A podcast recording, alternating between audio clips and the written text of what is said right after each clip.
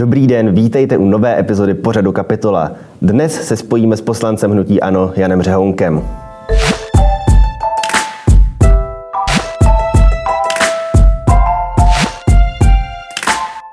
Dobrý den, pane poslanče, vítejte u nás ve vysílání. Děkuji, že jste si našel čas a připojil jste se k nám.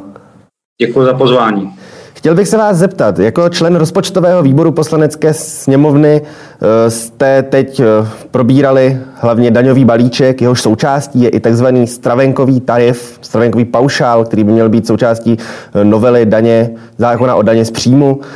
Mluví se o tom v médiích často jako o nějakém dyšné konci, tak začátku konce klasických stravenek. Máme na to skutečně tak nahlížet?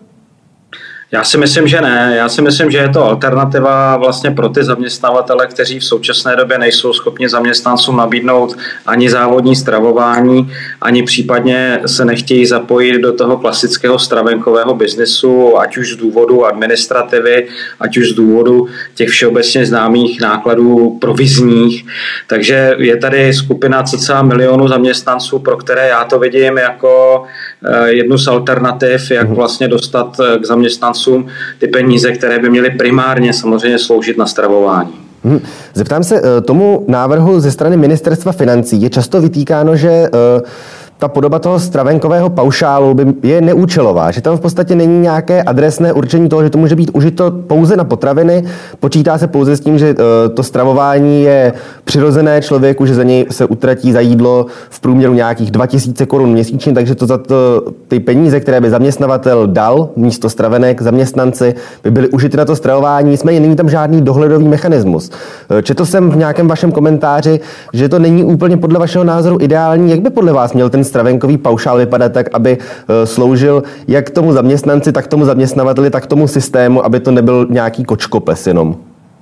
Tak já jsem samozřejmě s ministerstvem financí, s paní ministriní vedl dlouhé debaty o tomto. Na jedné straně máte pravdu to, co říkáte vy, chybí tam ta účelovost. Na druhou stranu eh, v době, kdy my jsme počítali s tím, že by se samozřejmě mohlo nějakým způsobem evidovat elektronicky, že jsme v 21. století, že by bylo možné prokázat tu elektronickou elektronickou cestou to účelové využití.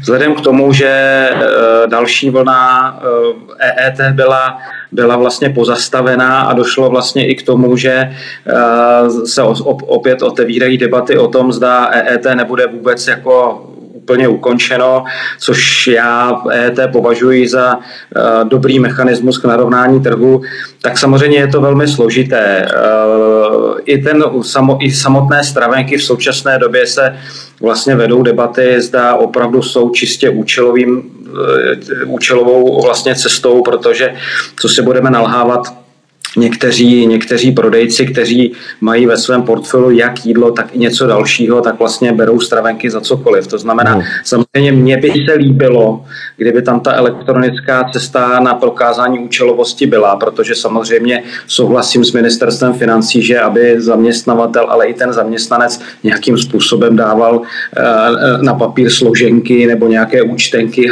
potom je donesl jednou za měsíc svému zaměstnavateli. Je to takové retro trošku to, to, to, to nedává smysl, takže já předpokládám, že se tahle, tyhle ty věci budou dolaďovat. Na druhou stranu bych byl nerad opravdu, aby ta debata o tom, že tam ta účelovost není, vlastně schodila celý ten, celý ten návrh dolů, protože, jak jsem říkal už na začátku, myslím si, že je to správná cesta. Samozřejmě zásah do státního rozpočtu tam je. Na druhou stranu si myslím, že opravdu ten milion, eh, milion zaměstnanců, kteří v současné době nemají jak čerpat vlastně tento systém, tak se to opravdu vyplatí. Mhm.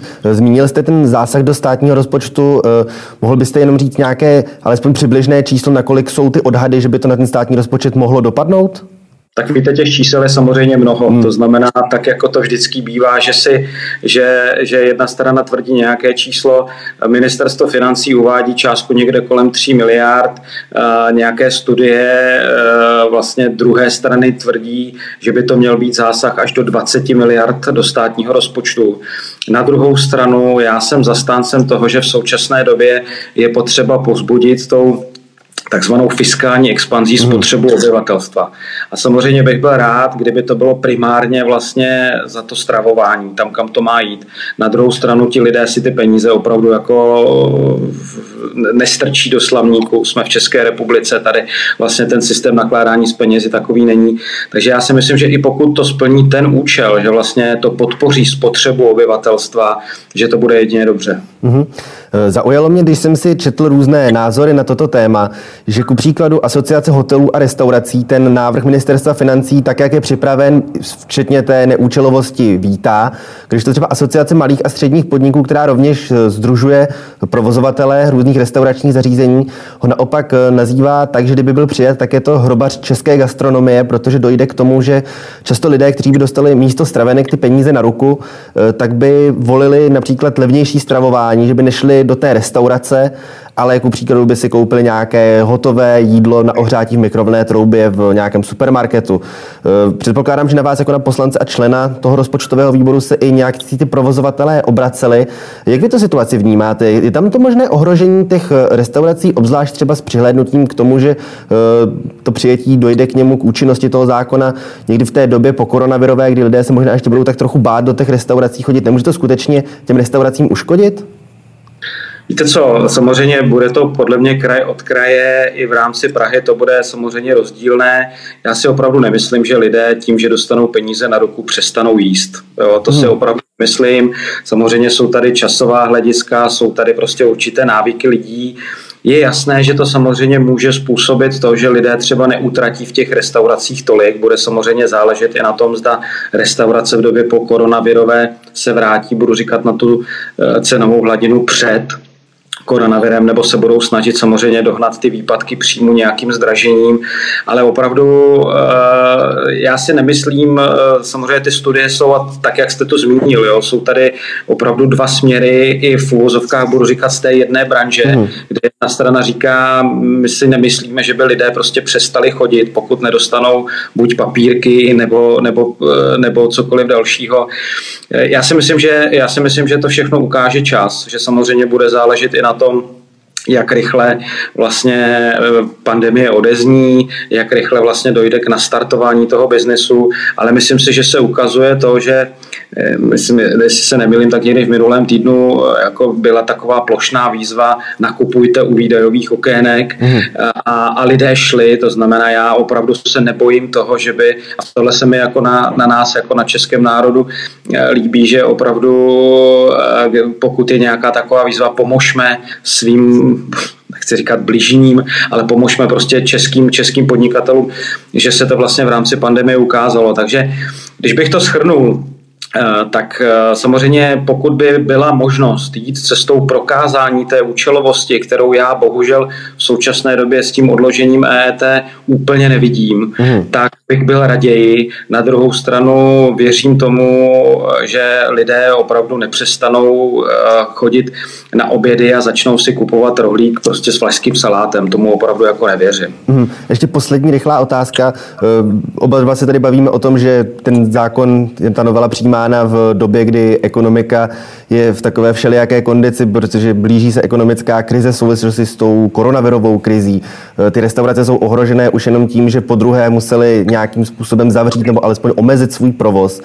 E, nebylo by lepší, ku příkladu, tady toto, e, tento návrh, který nějaká rizika sebou nese, odložit, až se ta ekonomika stabilizuje třeba na příští rok, nebo by je i v zájmu těch restaurací ho přijmout teď a těch podniků a ekonomiky jako takové v rámci té fiskální pobídky, co jste říkal. Je to lepší to přijmout teď, nebo například to eh, počkat, až se ta ekonomika nějak stabilizuje a pak si říct, že to riziko je třeba menší?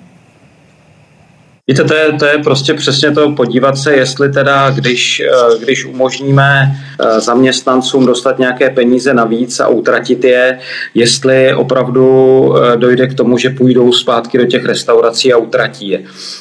To je stejné jako když se bavíme teďka na rozpočtovém výboru, jestli teda přijmout nějaké další kompenzační bonusy mm. pro kraje, které budou mít nižší, nižší vlastně sdílené daně díky právě výpadku příjmu, anebo zda vlastně ty peníze formou kompenzačních bonusů pro OSVČ, eh, v případě vlastně antivirus, ty programy jestli dostat těm konečným uživatelům. Jedna strana říká, je lepší podporovat v uvozovkách ty velké celky.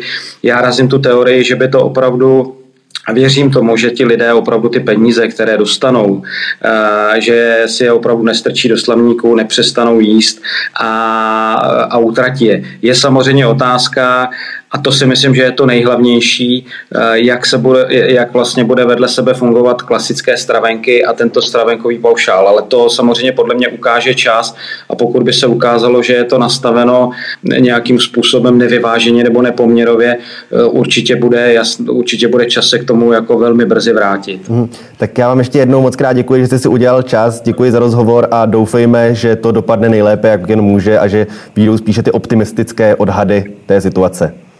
Děkuji za pozvání, nashledanou. Mějte se hezky a se daří, nashledanou.